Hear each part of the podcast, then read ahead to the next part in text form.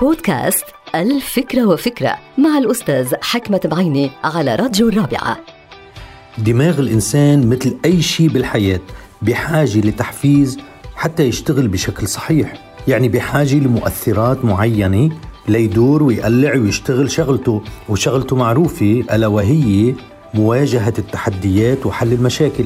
ويبدو أن الشعور الإيجابي عند الإنسان بيساعد الدماغ يوميا على إنتاج الحلول.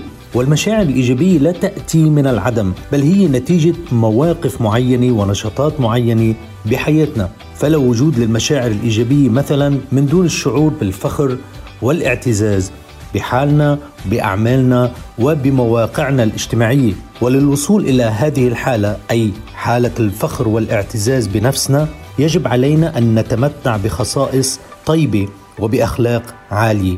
مثلا إنه نتحلى بالصدق والشفافية والاحترام من الناس وللناس. إنه نتطوع بالأعمال الخيرية ونساعد الناس. إنه نكون في خدمة المجتمع والوطن ونكون قدوة صالحة للأجيال الصاعدة.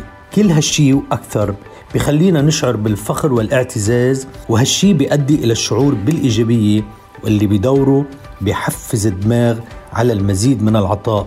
انتهت الفكرة. هذه الحلقة مقتبسة من كتاب الفكرة وفكرة.